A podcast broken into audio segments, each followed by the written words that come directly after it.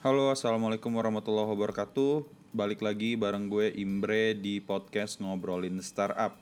Oke, kali ini kita nggak kedatangan tamu siapa-siapa. Jadi malam ini kita bakal cerita uh, tentang interview atau proses interview di sebuah startup. Jadi gue bakal cerita berdasarkan pengalaman gue beberapa kali uh, mengikuti interview dan beberapa kali juga nge-interview orang harapannya adalah dengan gue share ini kalian yang lagi nyari pekerjaan atau pengen join sebuah startup uh, untuk posisi khususnya software engineer bisa mendapatkan manfaat, bisa mendapatkan pelajaran, mengambil pelajaran supaya kalian bisa berhasil dalam proses interviewnya.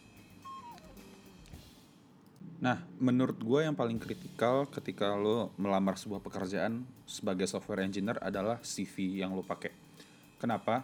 Uh, biasanya kalau gue lihat beberapa kali gue ngeliat CV, CV yang disubmit oleh uh, teman-teman yang apply posisi software engineer biasanya bisa sampai 2 sampai 3 halaman. Dan itu menurut gue kepanjangan banget karena sebenarnya rekruter itu nggak punya banyak waktu untuk ngeliat CV kalian. Biasanya mereka akan cuma punya waktu sekitar 10 detik untuk setiap CV. Jadi kalau seandainya CV kalian kepanjangan, mereka bakal langsung lempar aja ke tempat yang nggak bakal diproses selanjutnya.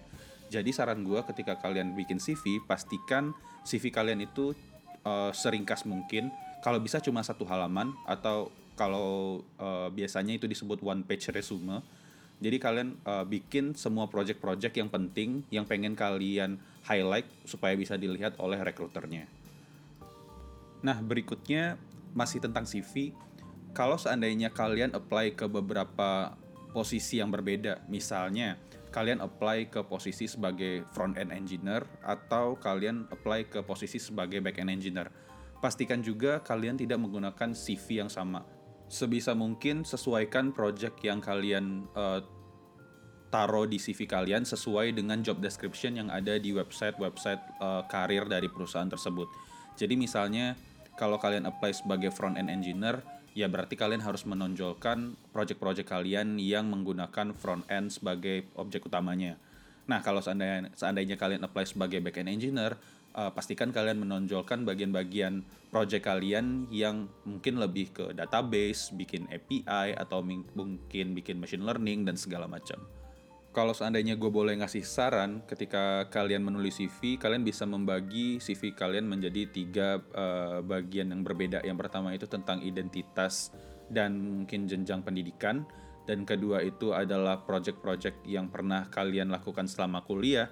Dan bagian yang ketiga itu adalah uh, mungkin kalau seandainya kalian pernah ikutan lomba atau kalian punya prestasi selama kuliah, kalian bisa taruh di, di section ketiga.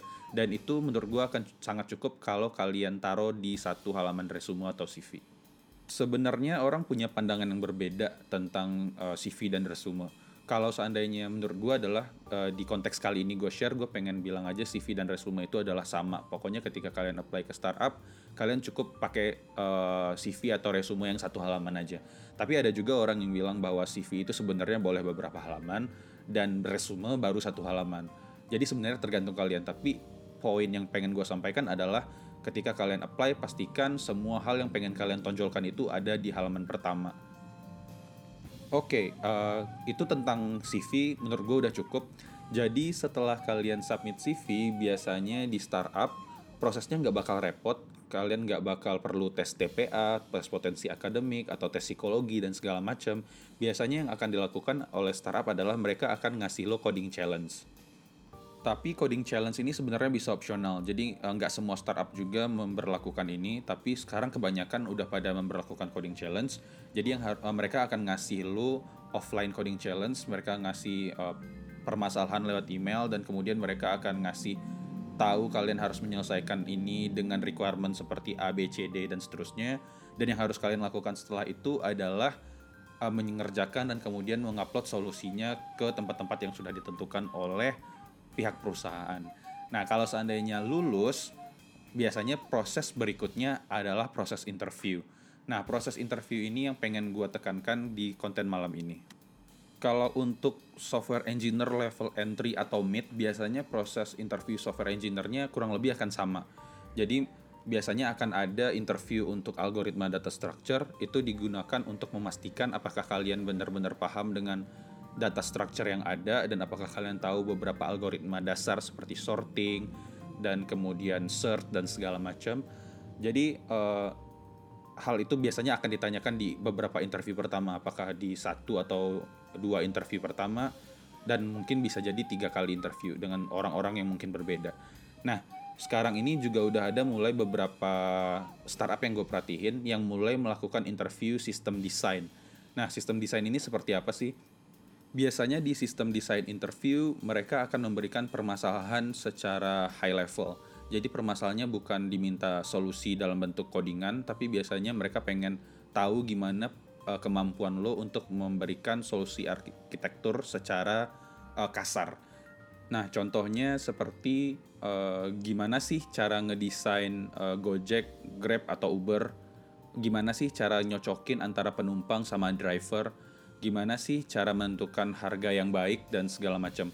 Jadi mereka akan bertanya hal-hal yang mungkin solusinya bukan dalam bentuk codingan. Uh, mereka mungkin pengen lihat gimana sih cara lo ngerancang uh, back end mobile app-nya seperti apa, kemudian mereka pengen mereka mungkin akan ngecek apakah lo paham tentang teori replikasi, gimana caranya uh, ngereplika sistem supaya dapat menerima request yang lebih besar, dan mungkin mereka juga akan uh, ngetes pengetahuan lo tentang berbagai teknologi yang ada. Kalau seandainya kebutuhannya seperti Gojek, Grab atau Uber, kira-kira database yang cocok seperti apa? Dan kalau seandainya mereka butuh search, kira-kira database atau storage yang cocok seperti apa? Jadi kurang lebih sistem desain seperti itu. Dan mungkin nggak jarang juga kalau sistem desain itu ditanyain tentang uh, gimana sih cara nge-query. Kalau fresh grad biasanya ditanyain hal-hal seperti itu. Gimana cara bikin query yang efisien dan kemudian gimana caranya biar query ini tetap bisa scalable ke depannya dan segala macam. Jadi banyak hal uh, sistem desain interview biasanya adalah uh, interview yang open ended questions. Jadi nggak ada salah benar dan yang ada adalah gimana caranya supaya solusi yang lo berikan itu bisa semakin efektif dengan berbagai perbaikan yang diberikan. Yang gue lihat adalah biasanya orang-orang itu cenderung ketika setelah dikasih permasalahan, apakah itu permasalahannya tentang algoritma dan data structure atau sistem desain interview, mereka langsung jump to the answer. Uh, mereka nggak mengklarifikasi permasalahannya Padahal sebenarnya menurut gue mengklarifikasi permasalahan itu kepada interviewer adalah hal yang sangat penting. Kenapa sih? Kan udah jelas pertanyaannya. Nah, masalahnya adalah pertanyaan itu cenderung nggak jelas. Contohnya gini, misalnya gue sebagai interviewer, gue ngasih pertanyaan tentang diberikan sebuah array of integer dan kemudian cari maksimum number yang ada di dalam array tersebut. Mungkin lo semua tahu gimana cara nyelesainnya mungkin lo bisa pakai looping dan segala macam tapi kalau seandainya lo mencoba untuk mengklarifikasi permasalahan tersebut mungkin solusi yang lo berikan akan lebih mudah. Kenapa sih gue bilang kayak gitu? Sekarang pertanyaannya kayak gini kalau seandainya gue mengklarifikasi dengan pertanyaan kayak gini apakah arraynya udah sorted atau belum kalau seandainya jawabannya sudah, berarti ya udah jelas solusi yang perlu kita berikan adalah tahu apakah arraynya sortednya uh, ascending atau descending dan kemudian kita bisa ambil value di depan atau paling belakang. Jadinya kita nggak perlu pakai for loop, kita cuma tinggal ambil value di depan atau belakang dan time complexity-nya jadi konstan. Kita nggak perlu ada time complexity-nya ON. Jadi kalau lo lihat uh, solusi yang kita berikan itu bisa berbeda dengan apa yang kita pikirkan sebelumnya. Mungkin contoh lain adalah lo bisa mengklarifikasi juga apakah array itu bisa kosong atau enggak. Kalau seandainya array itu bisa kosong, berarti mungkin lo butuh beberapa pengecekan. Apakah ketika arraynya kosong lo pengen return number maksimumnya sebagai 0 atau nilai-nilai lain, lo mungkin juga bisa klarifikasi hal tersebut. Tapi kalau seandainya hal itu nggak ada, uh, dan dia bilang arraynya bi pasti akan selalu ada isinya, berarti lo nggak perlu khawatir dengan hal-hal yang seperti itu. Jadi itu kenapa uh, mengklarifikasi permasalahan itu sangat penting. Nah, Terus kalau di sistem desain interview klarifikasi masalah itu kayak gimana sih? Sekarang gue kasih contoh. Kalau seandainya gue meminta kalian untuk mendesain sebuah sistem dengan uh, menggunakan cache. Kalau seandainya kalian nggak ngekonfirmasi permasalahannya, mungkin kalian bisa langsung jump ke solusi di mana kalian menggunakan teknologi-teknologi seperti uh, Redis dan lain-lain. Tapi kalau seandainya kalian mencoba untuk mengklarifikasi, mungkin kalian bisa mempertanyakan hal seperti ini uh, kalau boleh tahu data yang perlu di cache seberapa besar? Kira-kira datanya apakah muat di memori atau enggak? Kalau seandainya muat di memori, otomatis kita nggak perlu pakai cache dong. Kita bisa pakai in memory di server kita atau di VM kita dan semuanya permasalahan jadi lebih gampang.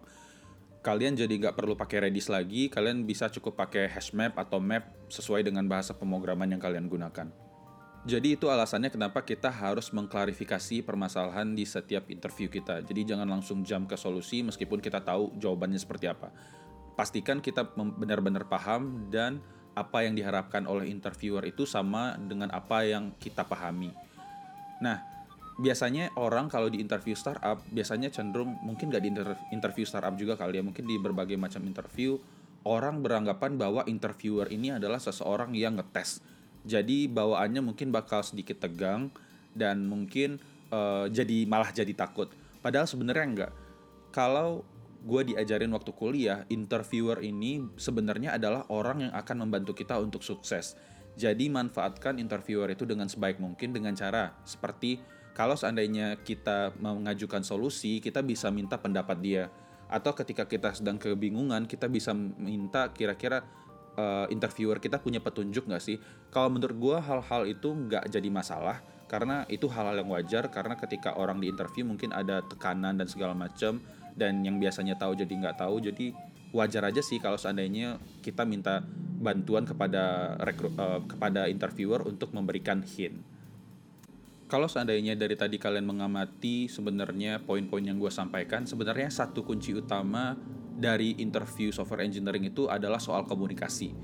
Jadi meskipun kalian cerdas secara teknis, kalian paham banyak algoritma, kalian tahu gimana cara mengoptimasinya, tapi kalian tidak bisa mengkomunikasikannya dengan baik, akibatnya adalah ujung-ujungnya kalian gak lolos. Karena ketika kita udah bekerja sebagai software engineer di perusahaan mana pun, kita nggak akan bekerja sendirian.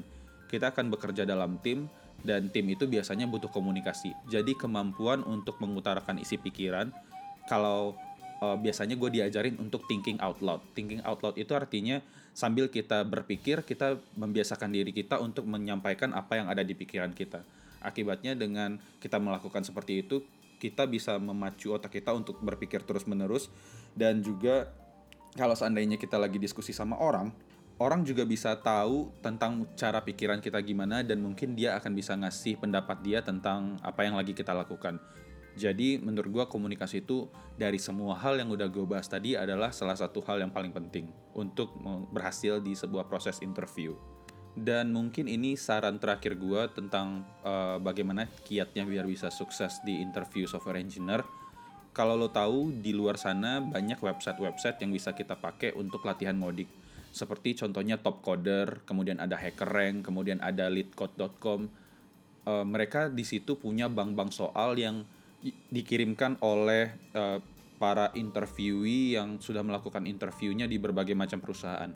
Jadi kurang lebih kalau lo pengen tahu kira-kira soal-soal interview di perusahaan seperti Google, Facebook, LinkedIn dan segala macam itu ada di sana. Lo bisa apply gratis uh, dan kemudian lo bisa latihan.